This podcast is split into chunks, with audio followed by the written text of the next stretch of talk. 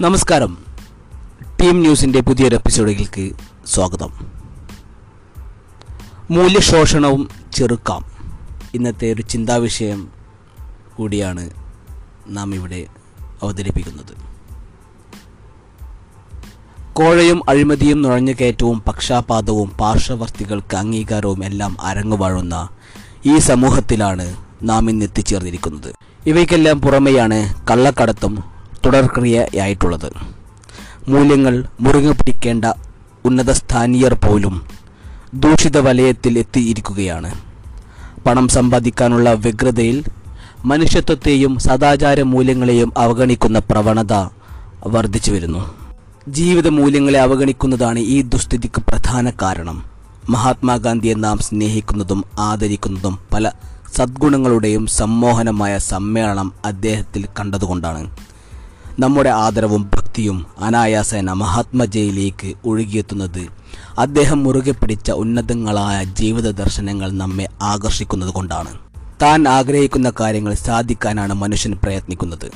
ഒന്നിനും ആഗ്രഹമില്ലാതിരുന്നാൽ പ്രയത്നത്തിന് ഉത്സാഹവുമില്ലാതെയാകും കാലദേശാവസ്ഥകൾക്കനുസരിച്ച് ആഗ്രഹവും ആഗ്രഹങ്ങളും മാറിക്കൊണ്ടിരിക്കും. ആഗ്രഹങ്ങൾ നിറവേറ്റുന്നതിനുള്ള മാർഗം ശുദ്ധമായിരിക്കണമെന്ന നിർബന്ധം എല്ലാവർക്കും ഉണ്ടായെന്ന് വരില്ല. അവ എങ്ങനെയെങ്കിലും നേടണമെന്ന് മാത്രമേ അധികം പേർക്കും വിചാരമുള്ളൂ. മനുഷ്യന്റെ ഈ വീക്ഷണം ചരിത്രത്തിൽ ഉടനീളം കാണാം.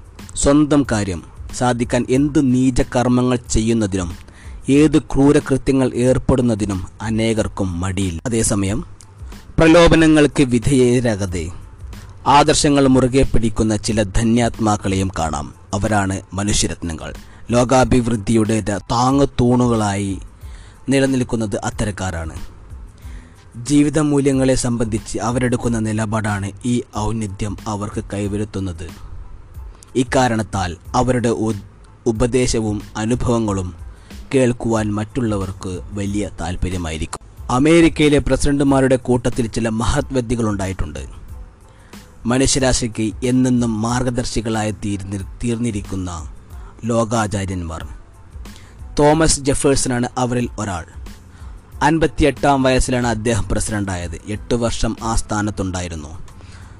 പ്രസിഡന്റ് എന്ന നിലയിലും അതിനു മുൻപും മഹത്തായ സേവനം അദ്ദേഹം നാടിനു വേണ്ടി അനുഷ്ഠിച്ചു. റിപ്പബ്ലിക് പടുത്തുകെട്ടിരുന്ന കാലമായിരുന്നു അത്. ധനസമ്പാദനത്തിന് ഏറ്റവും അനുയോജ്യമായ കാലവും അറുപത്തിയാറാമത്തെ വയസ്സിൽ പ്രസിഡന്റ് സ്ഥാനം നിന്നൊഴിഞ്ഞ് സ്വകാര്യ ജീവിതം ആരംഭിച്ചപ്പോൾ ജെഫേഴ്സൺ പറഞ്ഞ വാക്കുകൾ ആദരണീയമാണ് അനുകരണീയവും. പൊതുസേവനം അനുഷ്ഠിച്ചിരുന്ന കാലത്ത് എന്റെ സ്വകാര്യ മുതൽ വർദ്ധിപ്പിക്കുന്നതിന് ഞാൻ ഒരു ശ്രമവും നടത്തിയിട്ടില്ല.